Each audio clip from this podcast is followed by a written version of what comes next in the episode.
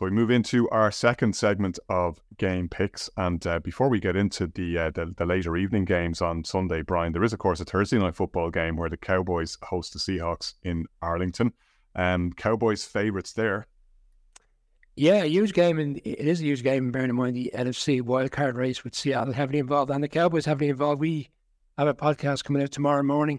Myself and Andrew Morgan have previewed this game, and of course, uh, our partners at QuinnBet have have interesting odds on the game. It's very one one side in terms of the Cowboys are two to nine to win the game. They're minus eight on the handicap, but look, there's various different betting options for the game with with QuinnBet, QuinnBet.com, and also they have some specials and promotions on the game where you'll find at QuinnBet.com forward slash promotions. But uh, an interesting, probably one of the better Thursday night games which we've had. So uh, check out the podcast tomorrow morning for Cowboys fans, the likes of Fred, who are keen to hear what we have to say about this particular game. And a lot of uh, one-sided conversations around how dominant the Cowboys are likely to be in this game, bearing in mind how Seattle have played over the course of the last few weeks.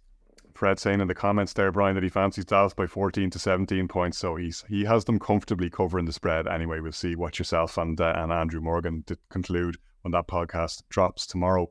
Um, Colm Chargers at Patriots is is the next one up for us. Is there any incentive for New England to win here? First of all, um, well, I mean, uh, I don't, I don't know other than Bill, Bill Belichick, I suppose, wanting to, um, to right the the wrong. I mean, like, it's it's incredible, right? When you look at Bill Belichick's career, okay, before Bill Belichick even became a head coach, his game plan was in the Hall of Fame from his time with the Giants. I mean, this truly is a defensive genius. And because I suppose of the Brady stuff, we sometimes and we forget just how good. Like this is the guy who shut down the Rams offense when the Rams were scoring all around them. Like he has shut down so many great um, offenses. He had, you know, um, Sam Darnold seeing ghosts put young QBs in a blender. And Tommy DeVito. He, he kept Patrick Mahomes off the field for just long enough to mastermind what for me was his signature victory in the AFC Championship game. That should have been the Chiefs' Super Bowl all the way there, the way they were going. That was an incredible piece of scheme.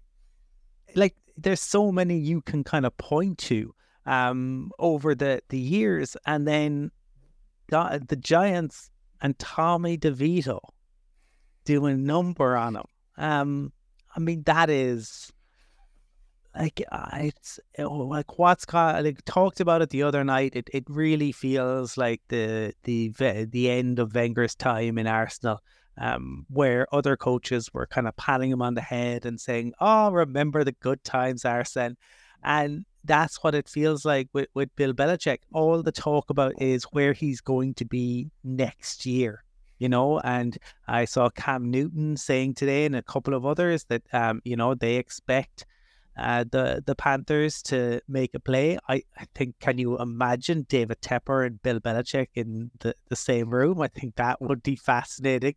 Um, if that were to happen, I hope that we can get uh, a fly on the wall documentary out, out of that because uh, that that could win uh, any number of uh, awards. I think. Um, I, I, I just yeah I, I I don't see how you can I suppose manage a QB situation right? Because Mac Jones in his first year you can say Mac Jones didn't have the ceiling uh, or um of other QBs right? That was too low and that ultimately um he wasn't going to go on to be a great QB but he was serviceable. He was fine. Like they were he was an he was a solid um starter right? He wasn't explosive, he wasn't fantastic, but he was a solid starter. And he's completely fallen off a cliff. Like he has been um, benched four times in 11 starts. Like it's over over one third of the games where he's been benched. I and, and for a guy who they cut at the start of the, the season, Bailey Zappe wasn't even on the roster. So something is very wrong there. It it's time I think for them to move on, which is crazy that we're saying. I never thought we'd be saying that at, at this point in the, the season, but I do think um that that is the the case. Um, and on the other side, I think we all know the likelihood is, is that Brandon Staley is not long for the the Chargers job, and do the Chargers need to go and change the GM as well? Because the way in which the roster is constructed and the way in which the cap hits come next year is a disaster for uh, for them. But I think they should have enough in this game, and I think Justin Herbert is is good enough and playing well enough to carry the Chargers to victory. You know, if ever there was a pick I wanted back, it was picking the Patriots to beat the Giants last week. I sort of had this notion, as I was saying this time last week, that no, if there's one game that Belichick desperately wants to win and will have the ultimate plan to win, and he'll put Tommy DeVito in a blender, it, it's the Giants game. And of course, that, that wasn't even near near happening uh, in, in the end, uh, although it did come down to that missed relative chip shot field goal that, that could have could have at least sent the game to overtime and given us more more joyous scenes in that MetLife Stadium. Uh, a bit of a mercy killing there ultimately.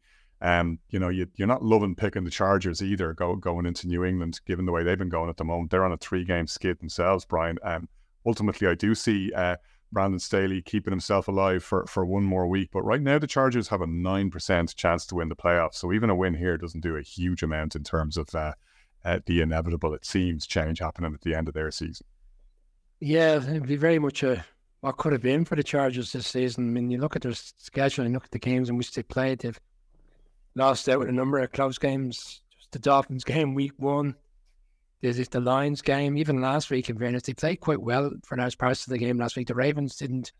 The Ravens didn't play at the level in which we saw recently, but still they found a way to get over the line. It was quite close in the second half, and the Ravens gave the Chargers many an opportunity to get really into it and get it over the line. They couldn't do it. They've lost four games, you know, with less than a touchdown this year. It's just been again another wasted season, for, unfortunately, because with, with the quarterback and the talent they have. We, we just saw Belichick there, and like, interestingly enough, it's it was out there a few weeks ago. It's died down a bit. Peter King addressed it when we had him on the show recently. Is that don't be surprised if Belichick uh, goes completely off kilter and goes at West Coast, and he's the next Chargers head coach. And you know, the lure of having a quarterback such as Justin Herbert to work with Brad and Moyen, what he's had at his disposal over the last few years might be too much for him to turn down. So maybe that's the storyline leading into this game is Belichick, as opposed to last week with his love and relationship for the Giants. It's this could be the future team for him in terms of coaching. I think the Chargers will have enough. They've got players there that can, you know, you got Ekeler there, you got Keenan Allen, uh, Everett, the tight end came back in a strong game last week off injury. Pages are in such a difficult spot right now in quarterback situation. Colin's right when he called out last week, said you and I, look, it's not ideal, but just you just run with the same quarterback. You can't keep going shopping chain. That's that's not good for anybody. It's not good for the team, not good for the players. No offensive structure. It's the Chargers for me. I think this is actually going to come to a one on Sunday. I think it's one of the, the few games this season the Chargers fans will be relieved in the fourth quarter. It's not coming down to the last drive. All right, Cardinals Steelers up next. Um, I, will go first here. Is it is there any way that the Steelers don't go eight and four? I mean, I, am trying to convince myself that you know that this has to come to an end at some point. We did see, to be fair, the offensive explosion uh, as the Eddie Faulkner era got underway as offensive coordinator. I should say it's the Eddie Faulkner and Mike Sullivan show technically because they're they're joint offensive coordinators. Eddie Faulkner calling the plays. They did put up over 400 yards of offense for the first time in in 58 games. Um, that only translated into 16 points though. Um, and again, you're flip flopping with the Steelers on do they get found out eventually this season or do they figure it out? You know, every time you see signs that they may be figuring it out, something else crops into view that makes you think, oh, offensively, I still find it very, very difficult to get behind this and, and, and to, to, see them as anything other than a team that's flattering to deceive. And um, the Diontae Johnson stuff that we talked about uh, the other night, kind of one sign there of that all is not well in that locker room on the on the offensive side. So we'll see if if Eddie Faulkner, Mike Sullivan, and, and Mike Tomlin have an answer for all of that. Um, ultimately, though, I still think they probably have enough to beat uh, Arizona this weekend. I'm I'm I'm going Pittsburgh in Pittsburgh in this one. Colin, what about you? Oh, you've got you got to feel a little bit for for the Cardinals in their run in. I mean, they they faced the the Steelers, the Niners, the Eagles, and the Seahawks in their, their uh in their last run. They they also had the the Bears in there, but like of those teams that I mentioned, like they're so physical um, you know, all of them, and they they kind of play punch you in the mouth football. Um, the I look, it was hilarious, I suppose, as the Steelers, uh, you know, get to the 400 as you pointed out, Connor. In, in, but many of the same issues still existed. Um, but I, I think especially on the the defense, they are good enough to. I think will they get found out? Like it's going to be very interesting in um in the playoffs. I think when the Steelers meet really really top tier teams, that's where um potentially uh it could it could change. But if if they are able, like the, the Ravens and Bengals teams, they've already beaten. Like, well, the they, they find ways to get it done they they do by dragging you down into the mud. They force you. They try to get you to play their game. And if you allow them to do that, and the divisional rivals do, then then you're in trouble. Um, and what you need to, to do is to to look to dictate the, the game on, on your terms, and, and then all of a sudden it becomes um, a very sort of different thing. Um, the the piece, I suppose, for the Cardinals, I just don't think that they have, um, you know, the the roster to compete. I think again we've talked about this a little bit already, but the more time goes on, the more we see that Kyler is going to be um, the the starting QB there, I believe, in uh, 2024 anyway. And um, I think it's about putting the pieces around him. So uh, they they continue to to be better than we thought, but a bit like the the Rams last week. Ultimately, I think the Steelers will will have too much. Um, but I don't expect them to say score 37 points out of the Rams. Brian Kyler Murray is a chaos engine and he's difficult to plan for, even for, for a defense as vaunted as that Steelers unit led by TJ Watt. Uh, do you see any way that Arizona get the upset win here?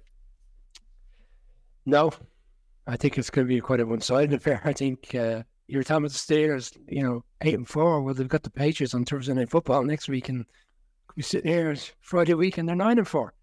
But now they do have some really tough games coming up. But again, as like Colin said, if they need to play and trend in the way they are, which essentially to get them these teams down to a gritty and dirty game, essentially in terms of playing their style of football, who knows? But uh, the Cardinals, for me, had a bit the Cardinals, not necessarily to turn their season around. I thought they felt needed to win that game in Houston two weeks ago. They played well in large parts. They turned over.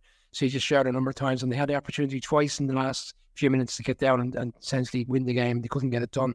And last week, kind of fell back into what we saw earlier on the season, which is teams will go in, live with them early, then essentially take over and bully them. But we saw from the from the get go last week that the Rams were were there to take care of business, and I think bearing in mind where the Steelers are right now in these two games, um, this is a huge opportunity for them, and it's a huge opportunity to put out a bit of a performance because even the games in which they're winning, like last week, 16 10 against a, a backup quarterback, albeit it's a, a divisional game, it's not compelling. I think in the next two weeks, they've got an opportunity to really stamp their authority in a wild card position, mind who they play. And I think on Sunday, they will win this game and it'll be a very dominant defensive performance. The Commanders host the Dolphins this weekend, Colm, and the Commanders have a habit of sticking around in games. The Dolphins have a habit of beating the teams that they should beat. Is there any way that this one goes against the pattern to you?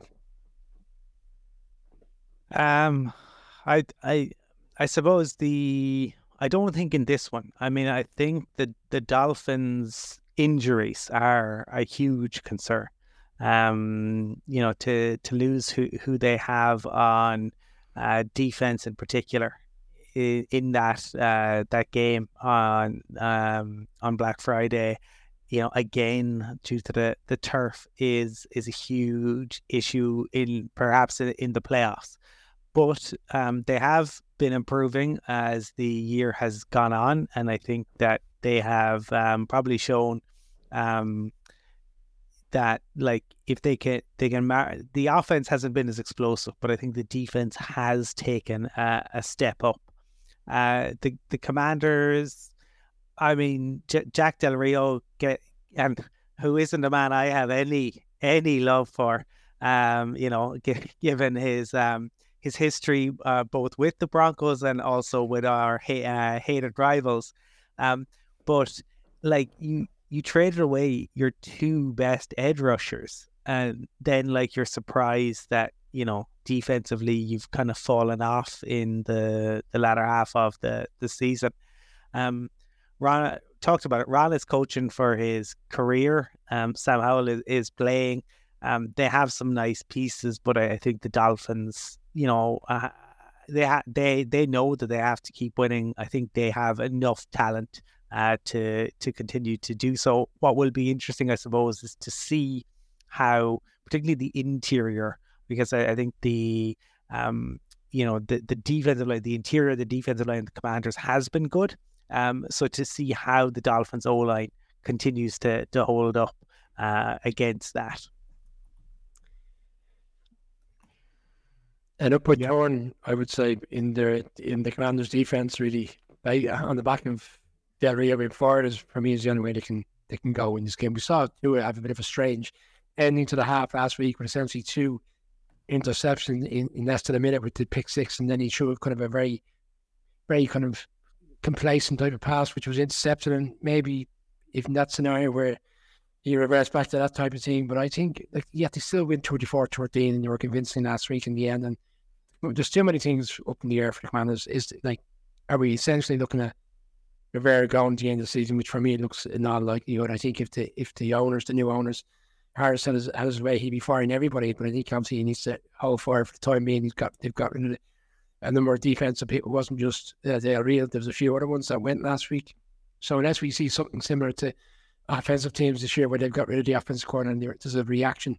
Can't say. I think there's too many explosive players on the Dolphins. I think this is a real big spot for the Dolphins right now. They're three games ahead in the division. Essentially, the division is now wrapped up. Their their focus now has to be trying to get that one seed and get the games in Miami come January because I think that really makes a big difference to whether they can be in the championship game or not. Going on the road is always a very difficult thing, especially when they've beaten a team with the nature of the teams that they're going to be up against come playoff time.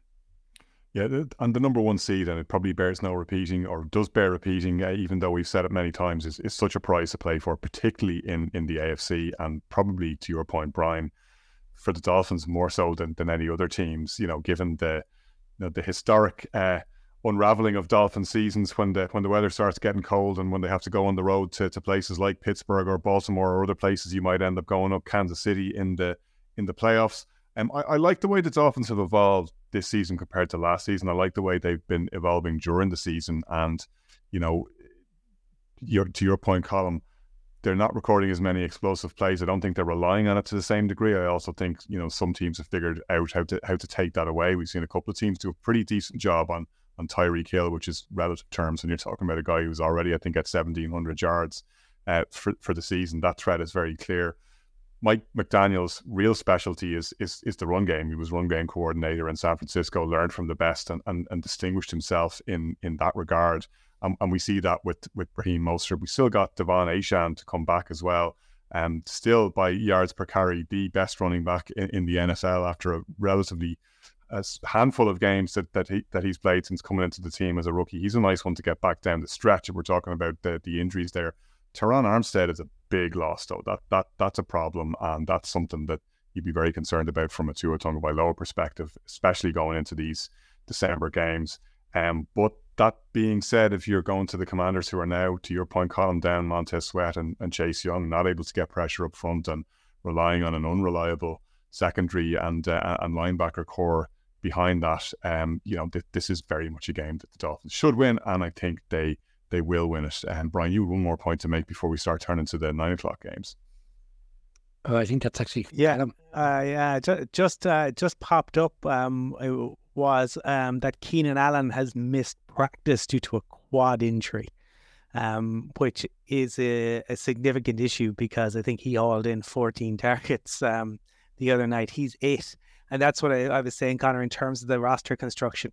Um, you know, Tom Telesco obviously values size over speed, um, but the the first round pick hasn't lived up to it. Mike Williams is injured, and the pieces like they have Nick Vannett at tight end. He's uh, currently in the concussion protocol. Like they failed to add pieces. They they went all in in some ways this season in terms of pushing uh, contracts, right? And you look and I think Nick Bosa, um, Nick Bosa, Joey Bosa, and Khalil Mack in terms of the cap hits next year are eighth and ninth.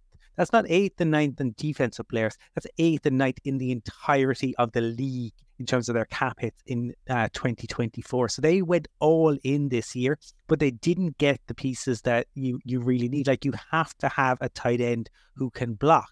Otherwise, teams are going to take advantage of that. And if you lose Keenan Allen, like who who is Herbert going to throw the ball to here? Because it's not the tight end. Like Everett Everett isn't going to be your your main guy. So it's that is that's significant injury if he can't go on Sunday.